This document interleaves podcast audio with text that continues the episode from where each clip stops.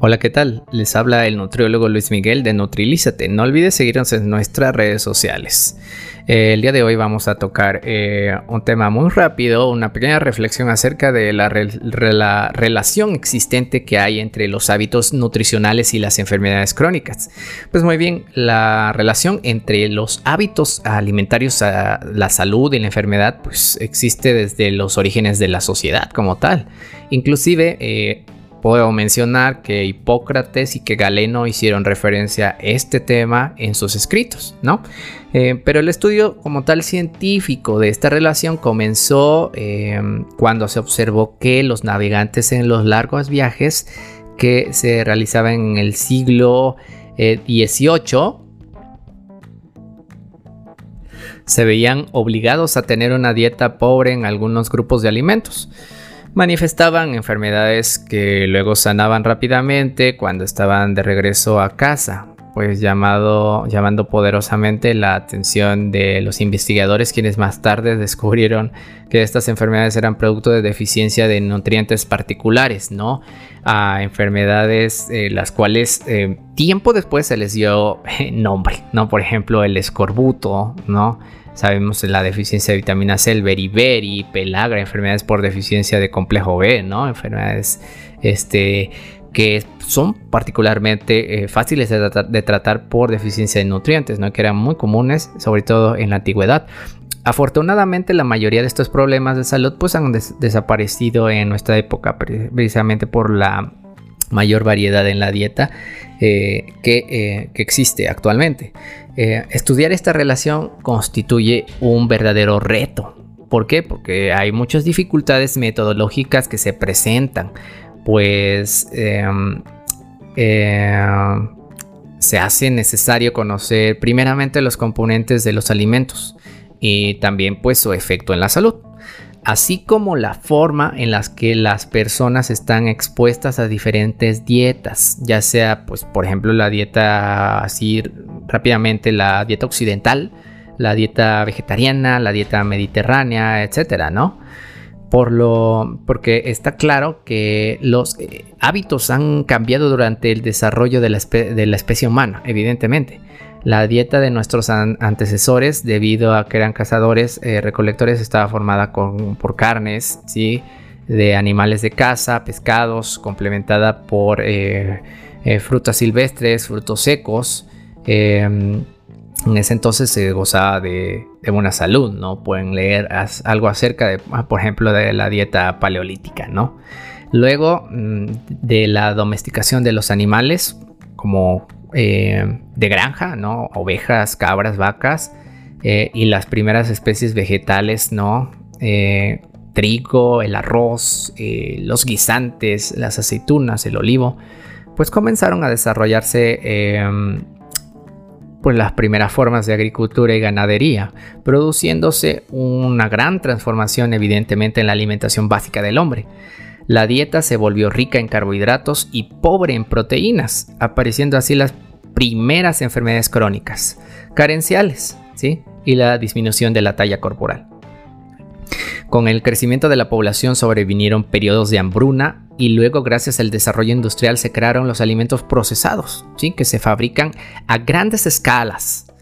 Paralelo al cambio de hábito, el hombre logró hacer adaptaciones metabólicas que le permitieron la supervivencia apareciendo genes que eh, facilitaron la acumulación de grasas en periodos de abundancia que luego sería utilizada en periodos de escasez, mm, dándose equilibrio. Evidentemente, eh, en una nueva clase, en un nuevo podcast o video, vamos a tratar un poco de esta de la cuestión genética y la cuestión de la epigenética, la modificación de la expresión de estos genes y cómo hay una estrecha relación con el estilo de vida y específicamente con la alimentación, ¿no? Pues bueno, en menos de 10.000 años apareció la agricultura y pues modificó enormemente la eh, alimentación del hombre. Por esto eh, hay em, poco tiempo para el desarrollo de eh, nueva dotación genética adaptada a una alimentación diferente y con menor calidad proteica y de vitaminas. A esta situación se le añade la disminución de la actividad física provocada por la mecanización de la mayoría de las actividades que comportan esfuerzos.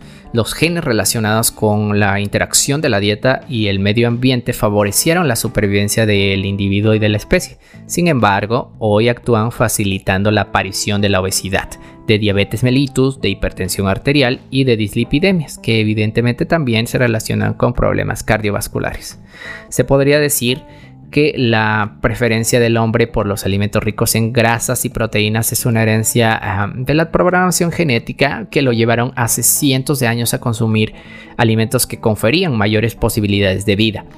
Hoy nos, eh, traicionan, evidentemente, si queremos llamarlo así, comprometiendo nuestra salud y longevidad, porque eh, también cambiamos nuestros estilos de vida y muchos de nosotros ahora somos sedentarios y eh, muchos de nosotros eh, consumimos una gran cantidad de ultraprocesados aparte de eso.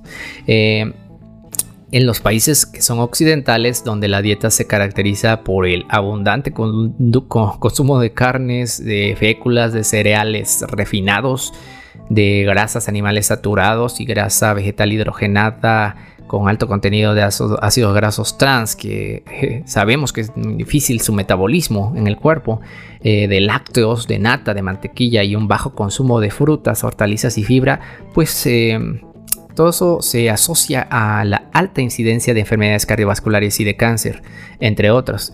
Las carnes suelen ser asociadas con enfermedades cancerígenas y mutagénicas debido a la presencia de compuestos que son nitrogenados aminas heterocíclicas, así como los benzopirenos y otros hidrocarburos aromáticos procíclicos que aparecen por el efecto del cocinado de las mismas, ¿no? Como es el caso de formación de ajes, ¿no?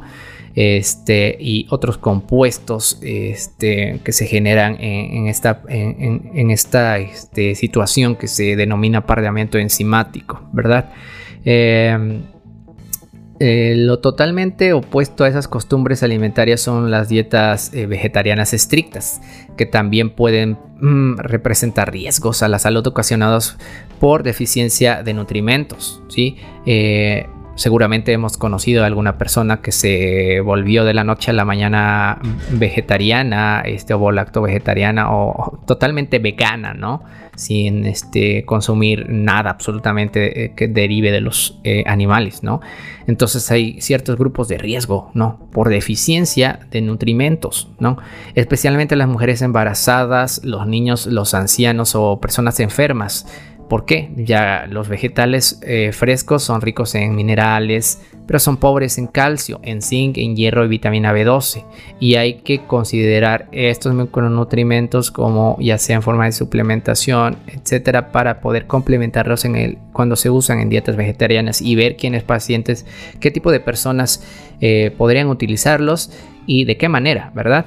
Eh, afortunadamente hay excepciones con personas que se permiten comer frutas, huevos y lácteos. Eh, otros inclusive, eh, inclusive comen pescados, pollo y pavo, pero ninguno carnes rojas de, ser, de, res o cerdo. Entonces hay que tener esas consideraciones si se quiere llevar a una dieta vegetariana que tiene, evidentemente tiene un buen soporte, ¿sí? muchos estudios mm, sobre todo en la prevención de enfermedades cardiovasculares, de cáncer, etcétera, pero sí hay que considerar eh, sobre todo la cuestión de calcio, de zinc, hierro y vitamina B12 para que tengamos un stock suficiente cada día. Eh, las dietas basadas en alimentos vegetales sin ser, sin ser estrictas perdón, eh, pueden aportar beneficios a la salud como el mantenimiento de un menor peso corporal, el aumento del gasto energético basal y la mayor concentración plasmática de antioxidantes. Las personas que siguen este hábito tienen menor mortalidad por cardiopatía isquémica, menos cáncer de pulmón, menos cáncer de colon. Los vegetales contienen un grupo heterogéneo de sustancias químicas, ¿sí? fitoquímicos, que tienen acciones antioxidantes, y polipemiantes, antineoplásicas, antiinflamatorias, antitrombóticas y hormonales. Son una auténtica fábrica de productos químicos contienen ahí este, fitoquímicos como carotenoides, tocoferoles, la fibra, eh, indoles, teosinatos, polifenoles, cumarínicos, flavonoides, terpenos, inhibidores de proteasas, esteroles y estanoles, etcétera, ¿no? Los cuales tienen acciones importantes en el organismo. Todo esto contribuye, según em, los estudios a tener eh, más, eh, más años de vida, es decir, que aumenten la esperanza de vida ante los que no siguen ningún régimen alimentario. Un excelente hábito lo constituyen los que siguen la dieta mediterránea, caracterizada por elevado consumo de aceite de oliva, por ende, los ácidos grasos monoinsaturados en lugar de saturados, cereales, eh, leguminosas, frutas, hortalizas y bajo consumo de carnes y sus derivadas, eh, con consumo moderado de lácteos fermentados, vinos y pescados, eh, porque reducen la resistencia a la insulina, mejora la función endotelial y disminuye la glicemia y la hiperlipemia debido al consumo abundante de frutas y hortalizas, es rica en vitaminas, en antioxidantes, en carotenoides y compuestos fenólicos, fitoquímicos, cuyo efecto es eh, conjunto y puede actuar en la prevención del infarto agudo del miocardio. Eh, la mayoría de los estudios indican que estos hábitos disminuyen el riesgo de cáncer en diferentes localizaciones. Eh, a esto eh, le podemos aunar pues, también dietas preventivas como por ejemplo la dieta DASH, ¿sí? que puede llegar a prevenir eh, la aparición de enfermedades cardiovasculares, especialmente hablando de la hipertensión arterial. ¿sí? y también la, dieta MIND, ¿no? que es una combinación entre la dieta mediterránea y la dieta DASH, que em, sí, evidentemente te da los beneficios de cada una de ellas, sin embargo, como un extra eh, mm, puede ser preventivo y como tratamiento cuando hay este, algún tipo de patología neurodegenerativa como lo es eh, el, Alzheimer, ¿no? Finalmente, el hábito alimentario va de la mano con otros hábitos que favorecen la presencia de enfermedades o garantizan la longevidad de las personas, por lo que no son lo único que determinan la salud de un individuo. El mejor de los hábitos eh, consiste en ser prudentes con los macronutrientes que se consumen, sus cantidades y combinaciones. Eh, ningún alimento es completamente malo, bueno, y eso debe de quedar claro siempre. Todos en su justa medida son importantes para la formación, para el crecimiento y desarrollo y mantenimiento del ser humano. Y deben variar de acuerdo a cada etapa de la vida, a cualquier situación eh, que implique un cambio debemos ajustarlo, sobre todo los que somos nutriólogos y las personas que no lo son deben ser conscientes de esto. ¿Por qué? Puesto que cada uno de nosotros tiene necesidades diferentes, debemos aceptarlo y asumirlo, ¿sí? Para poder hacerlo requiere educación nutricional constante y necesita una visión de salud preventiva más que curativa. Y es lo que tenía que mencionarle acerca de esta relación estrecha que existe entre los hábitos nutricionales y las enfermedades crónicas, toda esa transición que, que ha sucedido en un periodo relativamente corto de tiempo, cuando aparece eh, la agricultura, la ganadería, la revolución industrial, sí que viene a, marcar un parteaguas para que después se desarrollen diferentes eh, métodos este, para poder eh, generar la industria de, los alimentos, ¿verdad? la industria alimentaria, la formación, formulación de alimentos ultraprocesados. Eh, la transición epidemiológica y todos estos fenómenos sociales, este, culturales, económicos que traen consigo también la aparición de la pandemia del sobrepeso y la obesidad que por sí mismo traen consigo la aparición también de enfermedades cardiovasculares y metabólicas que ocupan las dos primeras causas de muerte a nivel mundial y en nuestro país México.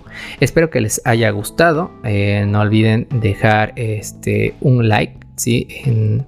Eh, y un comentario.